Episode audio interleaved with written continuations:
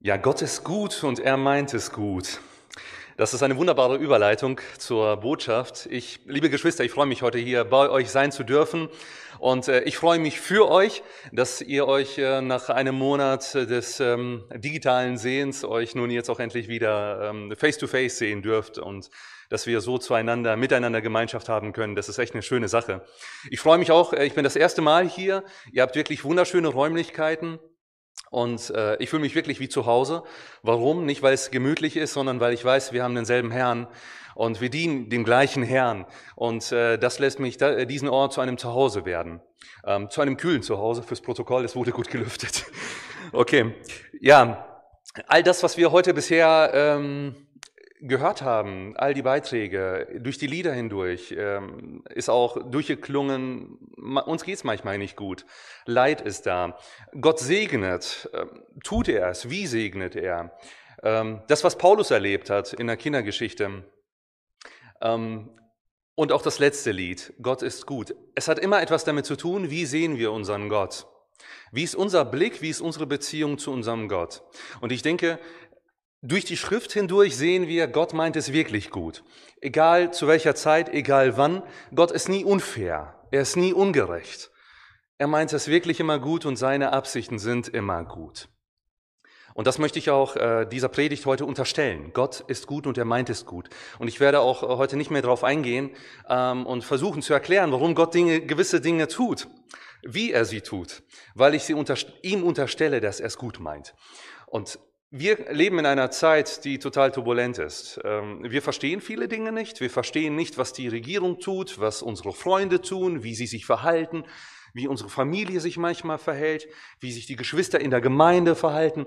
All diese Dinge, die kriegen wir manchmal nicht überein, besonders in dieser Zeit nicht. Und vielleicht fühlt ihr euch manchmal, ähm, dass ihr euch wie gebunden fühlt, ohnmächtig. Ja, was kann ich denn tun? Kann ich denn überhaupt irgendetwas tun? Sollte ich rausgehen, meine Stimme erheben? Was ist angebracht in einer Zeit wie diesen und auch in jeder anderen Zeit? Denn es gab schon immer Zeiten, wo wir uns ohnmächtig fühlten und wo wir nicht wussten, was ist angebracht zu tun. Und ich möchte euch mit dieser Botschaft heute Mut machen. Und ich glaube, Gott möchte uns Mut machen, diesen Zeiten zu begegnen, nicht ohnmächtig zu begegnen. Denn es gibt etwas, was wir tun können. Und in dem Buch Habakkuk ähm, begegnen wir dieser einer, ja, einer ohnmächtigen Situation und wie Habakkuk mit ihr umgegangen ist. Äh, in der Zwischenzeit könnt ihr schon mal äh, das Buch aufschlagen. Es ist ziemlich zum Schluss äh, des Alten Testaments. Leicht zu übersehen. Das sind nur drei Kapitel. Vielleicht fragt ihr euch, ähm, was ist überhaupt Habakkuk? Wenn wir nicht im Kontext der Bibel unterwegs wären, würden wir wahrscheinlich über eine Extremsportart oder eine Aussichtsplattform nachdenken. Aber es geht hier um einen Propheten. Und wir wissen nicht viel über den Propheten. Aber er lehrt uns, er lehrt uns durch das Buch, was wir tun können, wenn wir harte Zeiten haben. Wie können wir harte Zeiten überwinden? Und zuerst möchte ich so ein bisschen was über den Autor sagen. Wie, wie kommt es überhaupt zu diesem Buch? Äh, was ist die Situation, damit wir das ein bisschen besser einschätzen können? Und äh, Habakuk, über Habakuk wissen wir nicht sehr viel, denn ähm, sein Name wird nur in dem einen Buch erwähnt. Aber das Buch ist bedeutend, darauf komme ich gleich noch zu sprechen, warum. Er selber war Prophet. Das heißt, er hat das, was Gott ihm gesagt hat, aufgenommen und hat es an das Volk weitergegeben. Also er war Sprachrohr Gottes. Das Interessante ist, im Buch wird nicht erwähnt, dass er überhaupt zum Volk gesprochen hätte. Wir dürfen das annehmen, weil er Prophet war. Aber es wird nicht explizit erwähnt. Wie bei so vielen anderen Namen auch in der Bibel hat auch der Name Habakkuk eine Bedeutung. In dem, in dem Wort oder in diesem Namen Habakkuk äh, steckt das Wort Chabak drinne und das heißt so viel wie winden oder zusammenfalten. Und je nach biblischen Kontext wird das anders übersetzt mit umarmen, umhalsen, liebkosend umarmen. Habakkuk ist jemand, der offensichtlich sich sorgt und tröstet und umarmen möchte. Wir wissen nicht, zu welchem Stamm er gehörte. Aber das dritte Kapitel ist ein Gebetspsalm. Und in diesem Psalm macht Habakkuk musikalische Anweisungen. Das heißt, wir dürfen davon ausgehen, dass er möglicherweise auch äh, im Tempelchor gedient hat. Somit wäre er vom Stamm Levi. Das heißt, er war vielleicht, vermutlich ein Levit. Und trotz dieser wenigen Informationen, das ist eigentlich schon ziemlich alles. Wir können es auch doch eine Information wäre noch, ähm, man versucht ja so ein Buch zeitlich einzuordnen. Ähm, Im Buch wird kein König oder ähnliches erwähnt oder kein anderer Name, an dem man das vernünftig festmachen könnte. Aber die Situation, in der Habakkuk ist, die lässt uns annehmen, dass Habakkuk wahrscheinlich im irgendwo im siebten Jahrhundert vor Christus gelebt haben muss. Denn die Situation, in die ihn Gott hineinstellt, sie ist von gewaltiger Tragweite nach der auch später das Südreich von Israel deportiert wurde. Also es muss irgendwo kurz vor der Deportation stattgefunden haben. Ich möchte auch euch ganz kurz äh, über das Buch erzählen. Was, worum geht es in dem Buch? Wir werden nicht die Zeit haben, leider über jeden Aspekt des Buches nachzudenken, auch wenn das ein wirklich ein super spannendes Buch ist. Ähm, trotzdem sollten wir kurz wissen, was ist der grobe Rahmen, bevor wir auf die einzelnen Punkte eingehen. Habakkuk beklagt sich bei Gott. Nämlich Habakkuk erlebt eine große Ungerechtigkeit äh, zu seiner Zeit, der er nicht Herr ist, der er nicht Herr werden kann. Das ist eine furchtbare Situation. Das Recht wird verkehrt, jeder macht gefühlt, was er will. Und es ist eine große Bosheit im Stamm Juda. Und er wendet sich mit dieser Klage an Gott. Gott antwortet ihm auch auf diese Klage. Und er kündigt ein gewaltvolles und unglaubliches Gericht an. Nämlich er würde die, das babylonische Volk, die Chaldea, über Juda schicken. Habakuk kann diese Botschaft nur mit ganz viel Mühe ertragen. Er versteht auch nicht, warum Gott ein so böses Volk wie die Chaldea dazu gebraucht, sein Volk zu richten. Auch erfährt er, dass Gott keinen Unterschied macht zwischen Gerechten und Gottlosen. Beide werden gleich behandelt. Und im abschließenden beziehungsweise bevor es zum abschließenden Psalm kommt, reagiert Gott nochmal auf die zweite Klage von Habakkuk. Und er sagt ihm oder gibt ihm die Hoffnung, die Chaldäer, die werden eines Tages zur Verantwortung gezogen für das, was sie tun. Aber wir wissen, das ist oft nicht so wirklicher Trost, zu wissen, ja, okay, der, der mir Leid antut, dem, der wird sich verantworten müssen. Aber Gott gibt eine kleine Aussage von einer großen Tragweite, nämlich, dass der Gerechte durch seinen Glauben leben wird. Da werde ich auch später noch drauf eingehen. Und im anschließenden Gebetspsalm in Kapitel 3 wird deutlich, dass Habakkuk zwar weiterhin besorgt ist, aber er blickt hoffnungsvoll in die Zukunft. Und er tut etwas, was wir uns vielleicht nicht vorstellen können. Trotz aller Umstände entscheidet er sich, sich zu freuen. Das ist so ganz grob, worum es im Buch geht. Ich werde ein paar Schwerpunkte setzen, nämlich drei Schwerpunkte und somit äh, das Thema etwas fokussieren. Wie können wir Zeiten wie diese, wie können wir harte Zeiten generell überstehen? Indem wir uns das beharrliche Gebet ansehen, darüber nachdenken. Wir werden uns über die Ewigkeitsperspektive Gedanken machen und über entschiedene Freude. Zuerst das beharrliche Gebet. Die damaligen Umstände für, von Habakuk, die waren wirklich besorgniserregend. Nämlich politisch und gesellschaftlich war das Volk komplett gespalten. Ich möchte euch erstmal ganz kurz die politische Situation zeigen anhand dieser Grafik. Äh, macht euch keine Sorgen, ihr müsst nicht alles lesen können. Ähm, das, was diese Grafik sehr schön darstellt, ist, hier vorne sehen wir große Könige. Also jedes von diesen Schachfiguren, die eine Krone trägt, ist ein König. Und eine Zeit lang hatte das Volk Israel jeweils immer einen König. Als Salomo aber Gott ungehorsam wurde, wurde das äh, Volk gespalten. Das heißt in das Nordreich und in das Südreich. Im Nordreich gab es nur noch böse Könige. Das heißt, das soll die Fa schwarze Farbe äh, symbolisieren. Diese Könige taten nur noch das, was sie wollten. Sie hörten nicht auf Gott. Diese goldene oder gelbe Farbe soll symbolisieren, dass es hier auch gehorsame Könige gab, die nach Gottes Willen gelebt haben. Einige Könige waren dabei, die etwas, naja, gespalten waren, mal schwarz, mal gelb. Ähm, aber in Summe können wir sehen, dass es im Südreich etwas besser zuging, dort wo der Stamm Juda äh, war. Und Habakuk hat etwa in dieser Zeit hier gelebt zum Ende hin, wo das Südreich deportiert wurde. Und wir sehen hier, hier gab es auch eine Zeit, die schon gespalten war. Mal ging es gut, mal ging es schlecht. Wir wissen aus der Bibel, äh, Gott hat den Israeliten eine ganz klare Ansage gemacht. Wenn ihr einen König bekommt, dann wird das so laufen. Wenn der König gehorsam ist und das tut, was ich ihm sage, dann wird es euch gut gehen. Äh, wird er sich gegen mich stellen, dann wird es euch schlecht gehen. Alles hängt vom König ab. Und Höchstwahrscheinlich kann es auch sein, dass es wirklich unmittelbar vor der Deportation war, weil Habakkuk hat eine große Ungerechtigkeit erlebt im Volk, die er uns in den Versen zwei bis vier wie folgt beschreibt.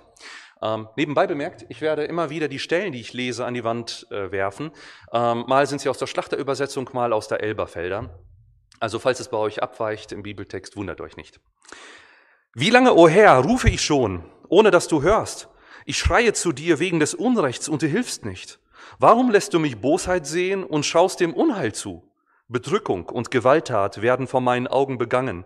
Es entsteht Streit und Zank erhebt sich. Darum wird das Gesetz kraftlos und das Recht bricht nicht mehr durch. Denn der Gottlose bedrängt den Gerechten von allen Seiten. Darum kommt das Urteil verkehrt heraus.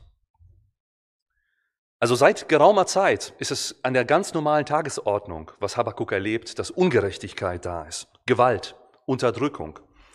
Hier ist von Gerechten die Rede, die unterdrückt werden von Ungerechten, so dass das Recht nicht mehr durchkommt. Wahrscheinlich sind hier äh, Menschen aus der Justiz gemeint oder Richter, die unterdrückt werden, so dass das Gesetz Gottes keine Kraft mehr hat. Man handelt, wie es gerade kommt oder wie die Unterdrücker einen gerade ähm, ja, in eine bestimmte Bahn lenken. Das göttliche Gesetz verliert seine Kraft. Und selbst ja, stellen wir uns vor, wenn das Gesetz seine Kraft verliert, was bleibt einer Gesellschaft noch? Wenn es keine Norm, keinen Maßstab mehr gibt, nach dem man urteilt, was passiert dann? Das sind Zeiten, in denen einem wirklich die Hände gebunden sind. Und gerade als Außenstehender blickt man dann auf diese Situation und weiß nicht, was soll ich noch tun, wenn sich keiner mehr an irgendeine Norm hält? Was ist dann? Vielleicht fühlst du dich heute auch ohnmächtig, auch wie Habakkuk, ich erlebe nur Ungerechtigkeit um mich herum und ich kann nichts tun. Was kann ich tun? Vielleicht hast du Stress in der Familie, vielleicht im Beruf, vielleicht im persönlichen Umfeld, vielleicht in der Schule, vielleicht siehst du Ungerechtigkeiten auch im Homeschooling, vielleicht mit der Kurzarbeit, all diese Dinge, die du vielleicht nicht nachvollziehen kannst, aber sie sind da. Wir wissen nicht, wie Habakkuk damit umgegangen ist wie er gesellschaftlich damit umgegangen ist, ob er irgendwelche großen Diskussionen geführt hat, ob er sich hitzigen Gesprächen, Kampagnen oder Demonstrationen angeschlossen hat, das lesen wir nicht. Wir können uns aber vorstellen, dass wir vielleicht solche Dinge tun würden in so einer Zeit. Auch erwähnt das Buch nicht, wie er mit dem Volk kommuniziert hat in so einer angespannten Situation. Aber was wir wissen ist, das ganze Buch Habakkuk ist ein großer Dialog zwischen Habakkuk und Gott. Es ist, man könnte sagen, ein riesengroßes Gebet, wenn auch natürlich unterbrochen äh, an den einen und anderen Stellen. Und damit macht uns Habakkuk deutlich, harte Zeiten begegnen wir durch Gebet. Und das Gebet Habakkuks, das hat einige interessante Aspekte, an die ich uns erinnern möchte. Die haben wir sicherlich schon einige Male gehört. Ähm, dennoch möchte ich sie euch nochmal anführen. In Habakkuk 1, 2 bis 3 steht, wie lange, o Herr, rufe ich schon, ohne dass du hörst? Das ist der Text von gerade eben. Hier sehen wir, wie lange schon. Habakkuk ist immer wieder zu Gott gekommen. Ansonsten hätte er nicht gesagt, wie lange schon mache ich das? Wie lange komme ich zu dir? Ein beharrliches Gebet ist wichtig in Zeiten, wenn wir Ungerechtigkeit und Bedrängnis erfahren, wo wir nicht wissen, wie wir damit umgehen können. Auch sollten wir so handeln wie Habakuk. Er sagt, warum handelst du nicht? Warum hörst du nicht? Schaust du nur zu? Habakuk hat den Eindruck, dass Gott nichts macht. Und er betet trotzdem zu Gott. Er kommt immer wieder zu Gott. Wir wissen nicht wie oft. Aber Habakuk kann mit Gewissheit sagen, wie lange mache ich das schon? Und du machst nichts. Im Gleichnis vom ungerechten Richter was wir in Lukas 18 in den Versen 1 bis 8 sehen, illustriert uns unser Herr Jesus, wie wichtig es ist, dran zu bleiben, zu beten, immer wieder zu beten. In den Versen 7 und 8 im Lukas Kapitel 18 steht, Gott aber wird er nicht seinen Auserwählten Recht schaffen, die Tag und Nacht zu ihm rufen, wenn er auch lange zuwartet mit ihnen. Ich sage euch, er wird ihnen schnell Recht schaffen, doch wenn der Sohn des Menschen kommt und so weiter. Bleib dran, bleib beharrlich im Gebet, so wie Habakuk es tat. Und Habakuk ist ehrlich, er ist offen zu Gott. Er sagt ihm, ich habe den Eindruck, Gott, dass du nichts machst. Ich habe den Eindruck, dass du nicht hörst. Sag mal, siehst du nur zu?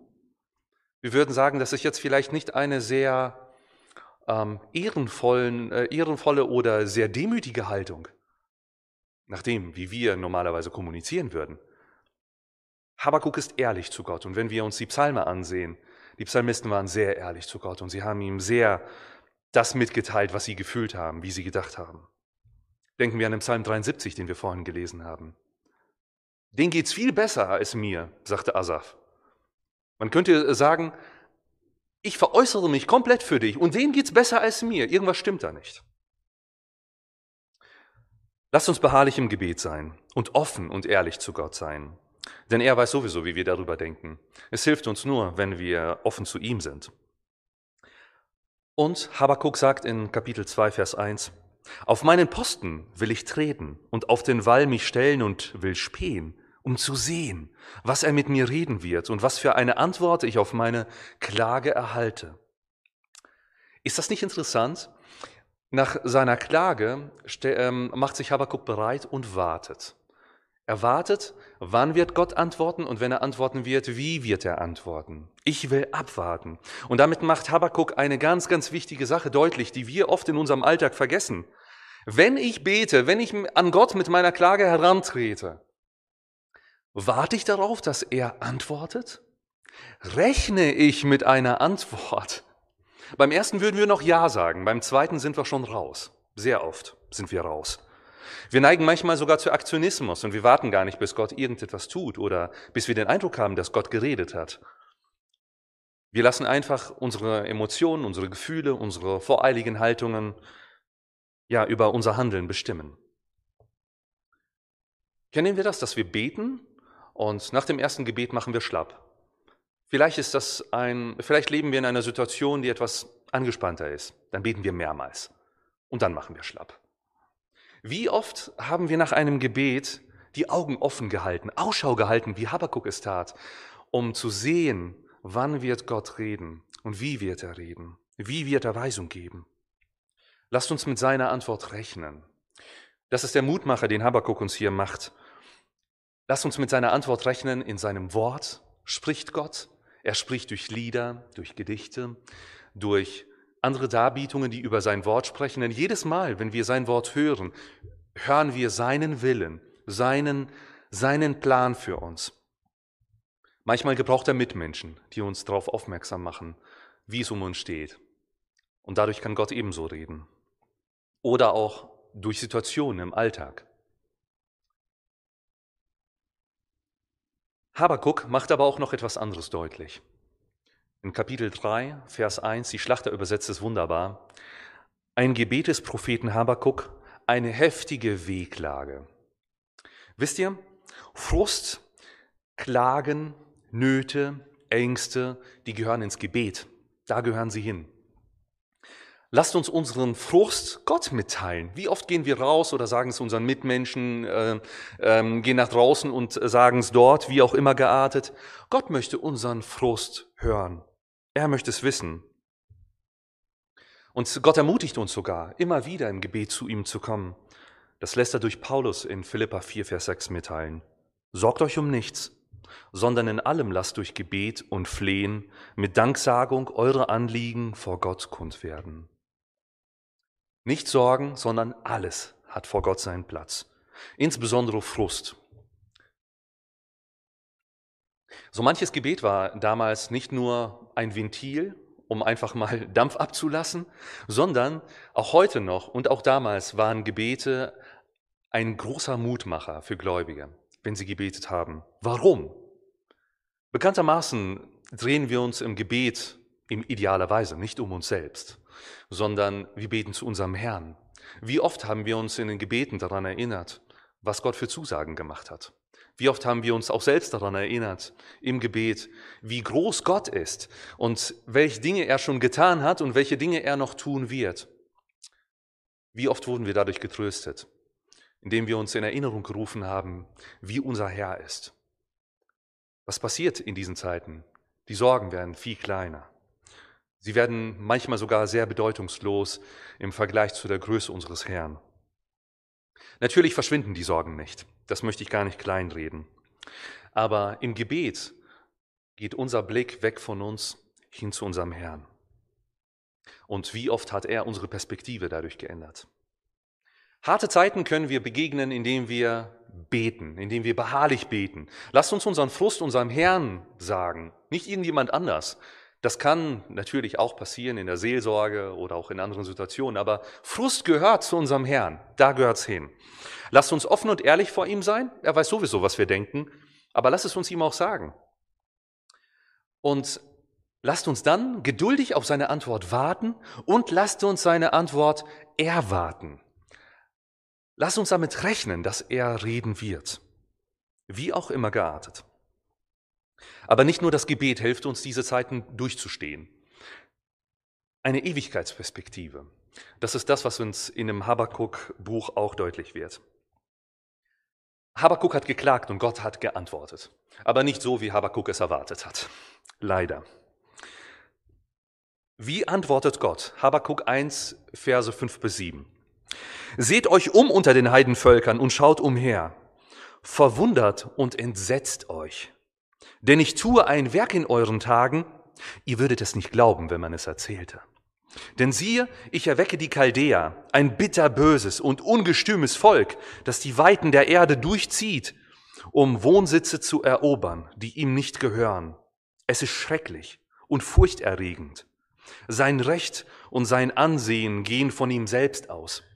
Das heißt, das Volk definiert selbst, was Recht und Unrecht ist. Im Vers 11 heißt es weiter, dann fährt es daher wie ein Sturmwind, geht weiter und lädt Schuld auf sich. Denn diese, seine Kraft, macht es zu seinem Gott. Wenn wir so eine Message hören würden, würden wir sagen, das ist ja die reinste Katastrophe. Und für Habakkuk war sie das. Das war eine reine Katastrophe. Warum möchte ein Gott Feuer mit Benzin löschen? Das ist, das ist die Situation, die hier ist. Warum möchte ein Gott Warum möchte Gott ein böses Volk mit einem noch böseren Volk bestrafen? Das passt doch nicht. Eigentlich hat auch Habakkuk etwas anderes erwartet. Äh, Gott, du greifst jetzt ein, da haben wir die Bösen, da haben wir die Guten, die Bösen machst du platt, die Guten, die ähm, verschonst du oder denen lässt es sogar noch besser ergehen. Das war Habakkuks Erwartung. Aber warum antwortet Gott anders? Warum antwortet er auf Ungerechtigkeiten mit noch größerer Boshaftigkeit? Und er macht keinen Unterschied zwischen Gerechten und Ungerechten. Und auch, auf diese Klage geht Gott ein. Habakkuk sagt ihm seine Klage wie folgt in 13 bis 14. Du hast zu reine Augen, um Böses mit ansehen zu können, und Verderben vermagst du nicht anzuschauen. Warum schaust du dann den Räubern zu? Schweigst, wenn der Gottlose den verschlingt, der gerechter ist als er. Machst du doch die Menschen wie die Fische des Meeres, wie die Kriechtiere, die keinen Herrscher haben. Gott antwortet auf diese Klage, aber wieder nicht, wie Habakuk es erwartet hat. Statt ihm Schutz zuzusprechen, keine Sorge, Habakuk, euch wird's gut gehen, macht er was ganz anderes. Er sagt, die Chaldäer, die werde ich eines Tages zur Verantwortung ziehen. Eines Tages bedeutet hier in dem großen Kontext im Endgericht. Im Endgericht werden sie zur Verantwortung gezogen. Und nahezu das ganze Kapitel 2, das beschäftigt sich dann mit den Sünden, die die Chaldäer getan tun werden, aus der damaligen Perspektive, und wie auch da, wie Gott diesen Sünden begegnen wird. Aber nicht nur die Chaldäer, sondern wir sehen auch in, dem, in der Beschreibung, dass es für alle Menschen gilt, die genauso sind, wie die Chaldäer sind. Und Gott sagt aber etwas sehr Interessantes noch zusätzlich zu diesem. Also er leitet dieses ganze Gericht ein in Kapitel 2 mit dem Vers 4. Siehe die verdiente Strafe für den, der nicht aufrichtig ist. Der Gerechte aber wird durch seinen Glauben leben. Der erste Teil dieser Einleitung beschäftigt sich damit, all diese ganzen Strafen und all diese ganze Böse, was in Kapitel 2 beschrieben wird, das wird dem widerfahren, der nicht aufrichtig ist. Man könnte sagen, der böse ist. Aber die zweite Hälfte, die hat es in sich. Der Gerechte aber wird durch seinen Glauben leben. Und damit macht Gott eine Abgrenzung, nimmt er eine Abgrenzung vor, genau die Abgrenzung, die sich Habakkuk erhofft hat. Eigentlich eine Abgrenzung zu machen, wie Böse werden bestraft im Hier und Jetzt und den Gerechten geht es gut im Hier und Jetzt. Aber Gott macht eine Abgrenzung nicht im Hier und Jetzt, sondern in der Zukunft. Und er sagt, den, den Bösen wird es, die werden bestraft werden. Die Gerechten aber werden leben. Und diese Stelle ist so wichtig, liebe Geschwister, sie wird in der Bibel ganze dreimal erwähnt, also im Neuen Testament. Ähm, Im Römerbrief und im Galaterbrief wird dieses Zitat gebracht, der Gerechte aber wird durch seinen Glauben leben und im Hebräerbrief. Und da merken wir diese, diese Aktualität dieses Buches. Es ist nicht nur etwas, was damals geschah, sondern die Bedeutung dessen, was geschieht und was es für uns bedeutet, wie wir damit umgehen, hat etwas mit dem Hier und Jetzt zu tun und mit der Zukunft. Vielleicht werdet ihr, habt ihr im ersten Moment gedacht, puh, Glück gehabt, der Gerechte wird ja leben. Also vielleicht denken wir an Überleben. Aber nein, es geht nicht um Überleben, es geht um Leben. Und damals haben auch äh, schon ja, da komme ich gleich noch drauf zu. Gott selbst sagt, dass es tatsächlich um die Ewigkeit geht, nicht um das Hier und Jetzt. In, Im dritten Vers von Habakkuk 2. Denn die Vision gilt erst für die festgesetzte Zeit und sie strebt auf das Ende hin und lügt nicht. Damals haben die äh, Juden diese Aussage auch schon, also dass der Gerechte durch äh, seinen Glauben leben wird, auch schon mit Ewigkeitsperspektive aufgefasst. Ich habe eine interessante Stelle im Talmud gefunden. Das ist nämlich die Sammlung der äh, rabbinischen jüdischen Texte, die die mündliche Tradition der frühen Rabbiner ähm, enthalten. Da steht nämlich, Habakuk kam und brachte die 613 Gebote auf eins. Denn es heißt, aber der Gerechte wird durch seine Treue leben. Glaube und Treue kann man gleich übersetzen. Also schon damals wussten die Juden, diese Stelle hat eine Tragweite. Sie hat eine gewaltige Tragweite. Dummerweise haben das die Juden damals mit dem Gesetz in Verbindung gebracht. Sie sagten nämlich, wenn ich alle Gesetze halte, wenn ich alle Gebote halte, dann werde ich eines Tages leben. Dann bin ich gerecht und ich werde leben. Das haben sie damit in Verbindung gebracht. Wie wir gleich noch sehen werden, geht es nicht darum, ums Gesetz. Es geht um wesentlich mehr als nur Gebote zu halten. Oder eigentlich um sogar um was komplett anderes. Vielleicht wirst du jetzt sagen, Moment, das ist doch unfair. Der Gerechte wird mit den Ungerechten in einen Topf geschmissen. Das kann es doch nicht sein. Und Habakuk hat genauso gedacht zu Beginn. Deswegen auch die zweite Klage.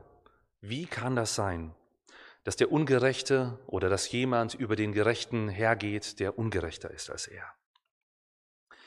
Und Gott richtet seine, unsere Perspektive weg vom Hier und Jetzt. Vielen Dank für das Wasser.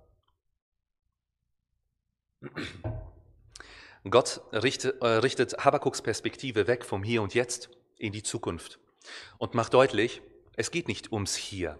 Es geht nicht ums Jetzt und was, wie du das jetzt gerade empfindest. Und es geht nicht darum, dass es dir jetzt gerade gut geht. Es geht um was Wesentliches. Was wesentlich ist, wird im Psalm 103 beschrieben. Oder der Grund wird angeführt, warum es etwas Wesentlicheres gibt. Die Tage des Menschen sind wie Gras. Er blüht wie eine Blume auf dem Feld. Wenn ein Wind darüber geht, so ist sie nicht mehr da und ihre Städte kennt sie nicht mehr. Der Grund ist, unsere Tage sind begrenzt. Und die begrenzten Tage, sie sind, sie müssen weise genutzt werden. Und es geht nicht darum, dass es uns hier gut geht. Natürlich werden wir immer wieder Entscheidungen treffen müssen. Und auch heute treffen wir eine Entscheidung. Auch heute haben, habt ihr eine Entscheidung getroffen, hier hinzukommen. Ihr habt das Risiko abgewogen, seid entweder zu Hause geblieben oder auch hierhin gekommen. Man kann nicht sagen, das eine war richtig und das andere war falsch. Aber dennoch musstet ihr eine Entscheidung treffen. Ihr werdet auch morgen eine Entscheidung treffen und nächste Woche und auch vielleicht sogar schon heute eine für nächsten Monat.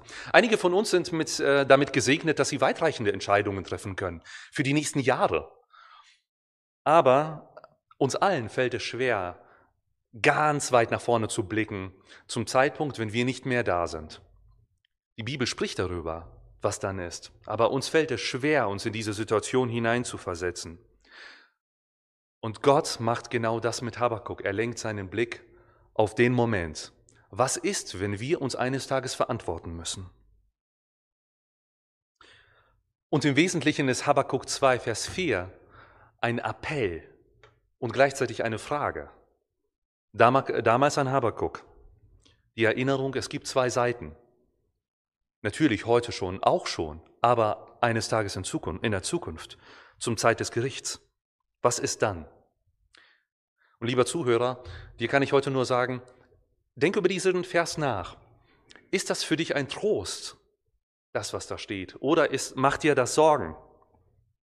Wenn du Zweifel hast, dann gibt es gute Nachrichten. Es gibt immer noch die Möglichkeit, zu den Zweiteren zu gehören in diesem Vers.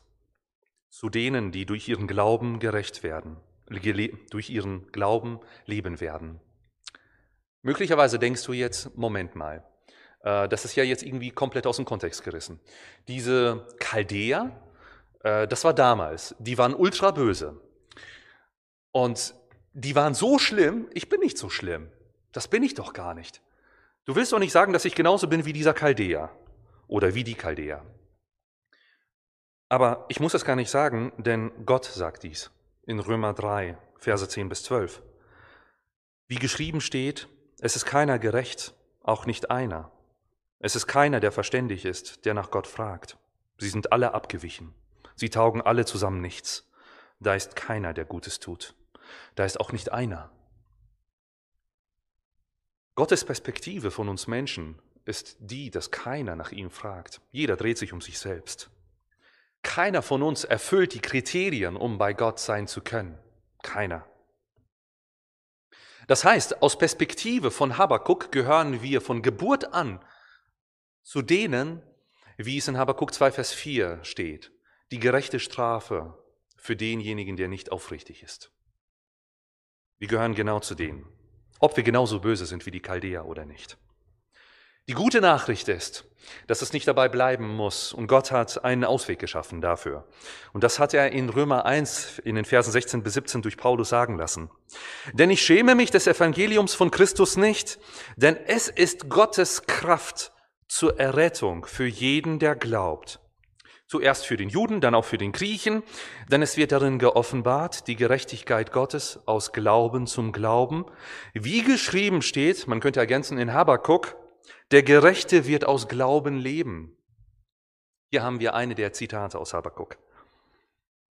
Also Gottes Kraft, um uns die eigentlich die Strafe tragen müssten für unsere Schuld, für unsere Sünde, für unsere Schlechtigkeit.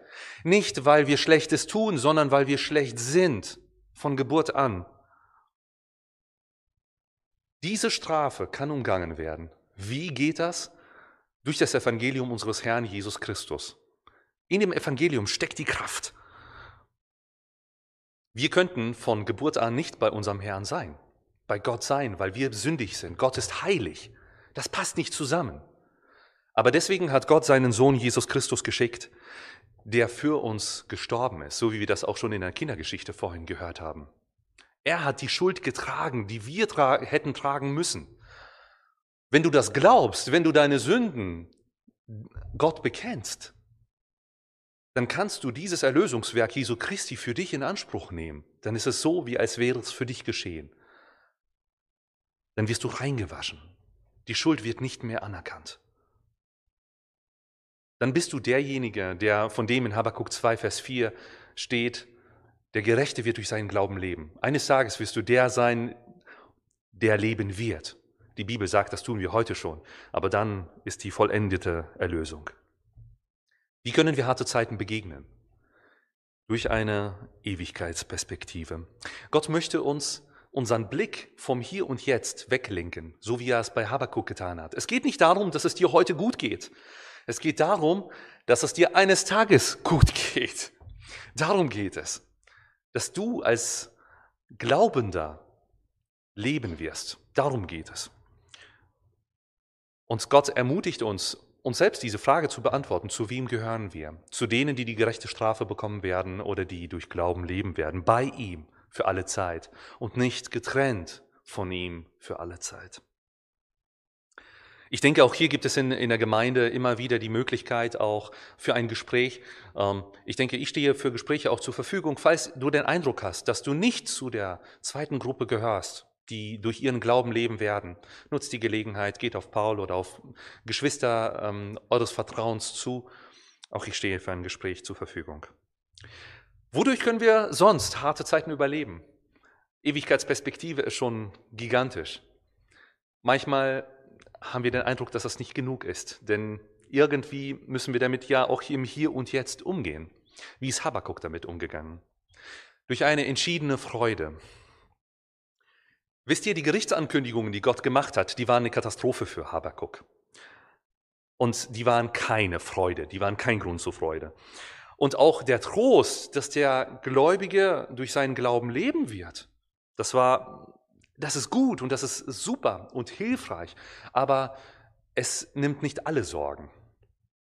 Und wir sehen in Habakkuk 3, dass auch Habakkuk Sorgen nicht alle weg waren. Er war trotzdem noch Stück weit besorgt. Und er hat uns sehr detailliert beschrieben, wie es ihm ging, selbst nach, dieser, nach diesem Mutmacher, dass er als Gerechter leben wird. Habakkuk 3, 1 bis 2. Ein Gebet des Propheten Habakkuk, eine heftige Wehklage. O Herr, ich habe deine Botschaft vernommen. Ich bin erschrocken. O Herr, belebe dein Werk inmitten der Jahre. Inmitten der Jahre offenbare dich. Im Zorn sei eingedenk deiner Barmherzigkeit.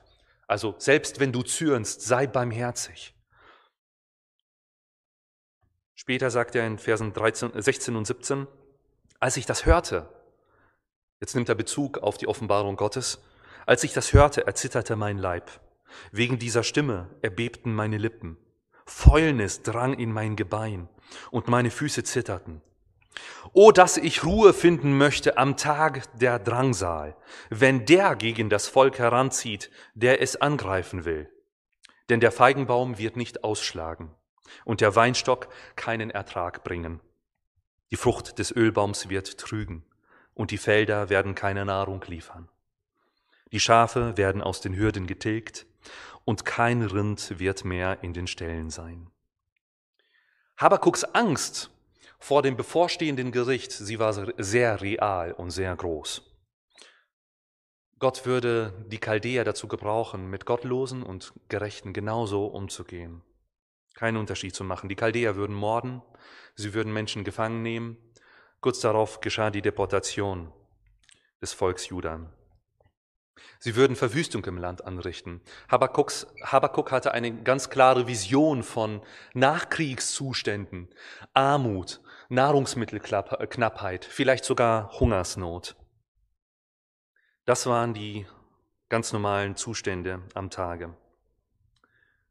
Vielleicht werden wir uns nur schwer in diese Situation hineinversetzen können, denn die wenigsten von uns haben Krieg erlebt. Vielleicht haben wir nie darüber nachgedacht, aber in der EU gab es seit 70 Jahren kein Krieg mehr. Seit 70 Jahren. Das heißt, wir wissen nicht, was bedeutet es, jeden Morgen wach werden zu müssen, in Armut, in Verwüstung, jeden Tag den Eindruck zu haben, okay, wer stirbt als nächstes? Wo kriege ich das, das nächste Mal wieder etwas zu essen her? Wo werde ich vielleicht unterkommen und leben? Damals bei Habakkuk war die Angst sehr real und trotz dieser schlechtesten Aussichten und der großen Angst ließ sich Habakkuk nicht niederreißen. Denn genau im Anschluss an diesen Vers oder an diese Verse sagt er Folgendes in Verse 18 bis 19. Ich aber will mich freuen in dem Herrn und frohlocken über den Gott meines Heils. Gott, der Herr, ist meine Kraft.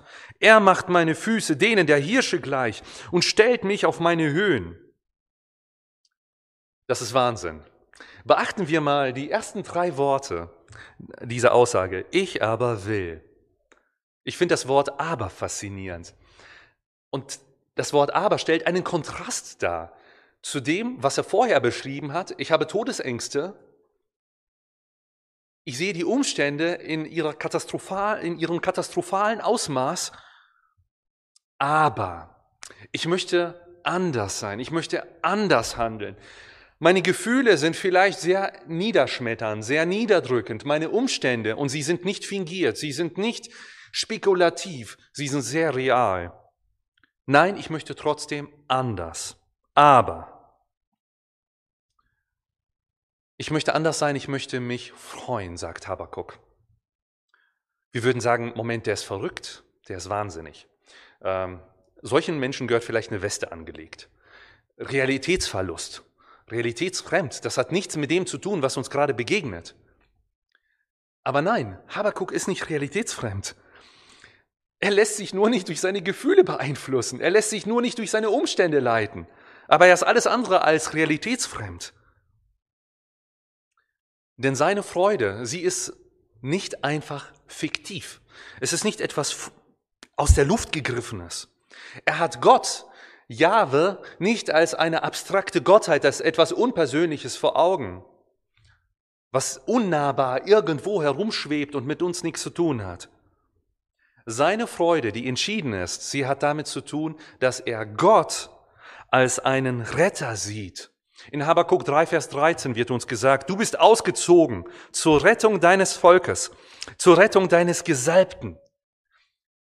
Habakkuk glaubt daran, dass Gott eines Tages kommen wird. Das ist der ganze Psalm in Habakkuk 3. Er ist eine Vision darauf, dass Gott eines Tages kommen wird und er wird das Volk Israel befreien. Der größte Teil dieses Psalmes, die Verse 3 bis 15, alleine damit könnte man wahrscheinlich Stunden füllen. Ähm, der britische Theologe William Graham Scroggy, der hat es so genannt, eine Ode der Theophanie, also ein feierliches Lied über das Offenbarwerden Gottes, wie Gott plötzlich auf die Bühne tritt, groß gemacht wird und was er dann tut, wie er sein Volk befreit.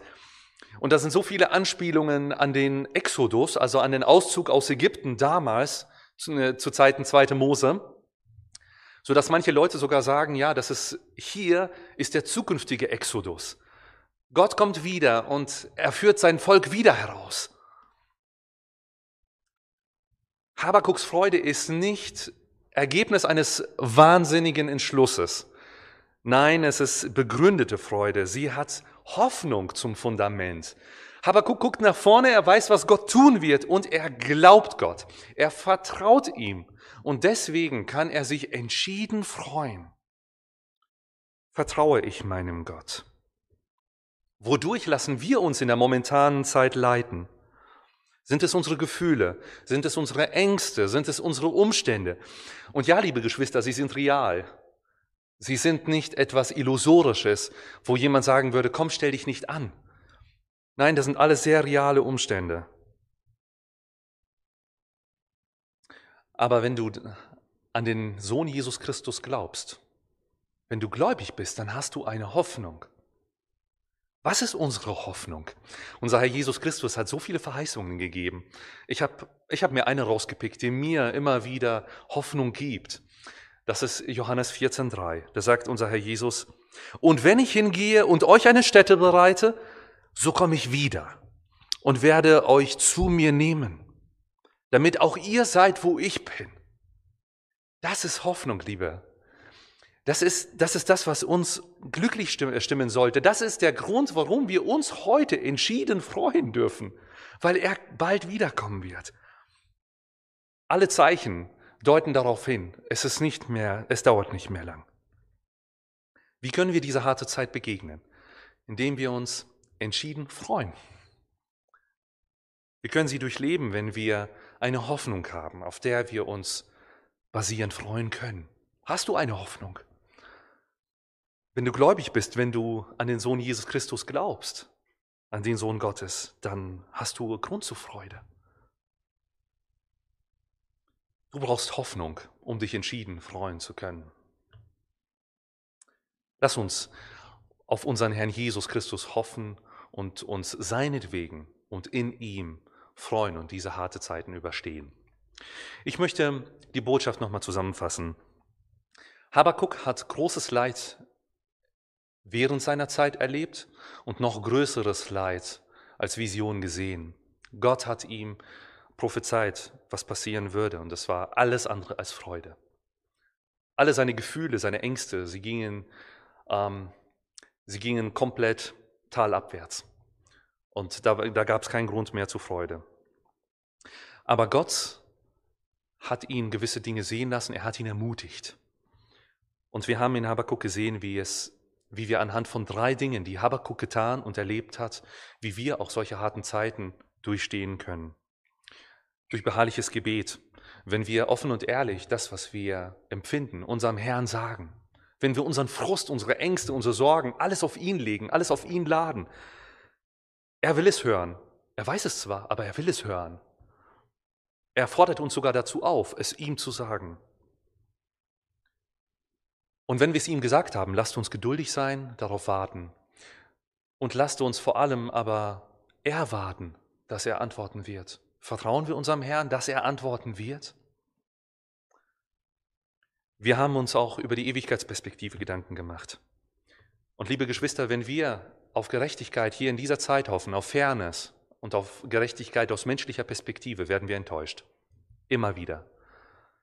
Gott geht es nicht darum, eine Gerechtigkeit zu schaffen, die uns passt, fair zu sein, dass es jedem passt, sondern Gott möchte uns in harten Zeiten unseren Blick auf die Zukunft richten und, und uns vor die Überlegung stellen, zu wem gehören wir? Haben wir Hoffnung? Sind wir diejenigen, die aus Glauben leben werden? Oder sind wir diejenigen, die eines Tages die gerechte Strafe für das bekommen werden, was wir getan haben und was wir sind von Geburt an? Aber Gott hat uns einen Ausweg geschickt und ähm, seinen Sohn gesandt. Deswegen gibt es Hoffnung und deswegen kannst auch du heute noch Hoffnung haben, wenn du nicht zu denen gehörst oder wenn du Zweifel hast. Und wir haben gesehen, wie man durch entschiedene Freude auch diese Zeit durchstehen kann, indem wir begründet auf eine Hoffnung, die in der Zukunft passieren wird, uns heute dafür entscheiden können, ich möchte mich heute freuen. Das kann ich tun. Nicht, weil ich realitätsfremd bin, weil ich unrealistisch bin, weil mich die anderen dann sonst irgendwie für verrückt halten, sondern weil ich eine Hoffnung habe. Deswegen kann ich mich heute freuen. Das gibt uns Kraft, diese Zeiten zu durchstehen. Und ich wünsche euch und uns, dass wir mit der Hoffnung, die wir haben, diese Zeiten durchstehen können, trotz der ganzen Realität, die uns umgibt. Gott segne uns beim Nachdenken. Amen.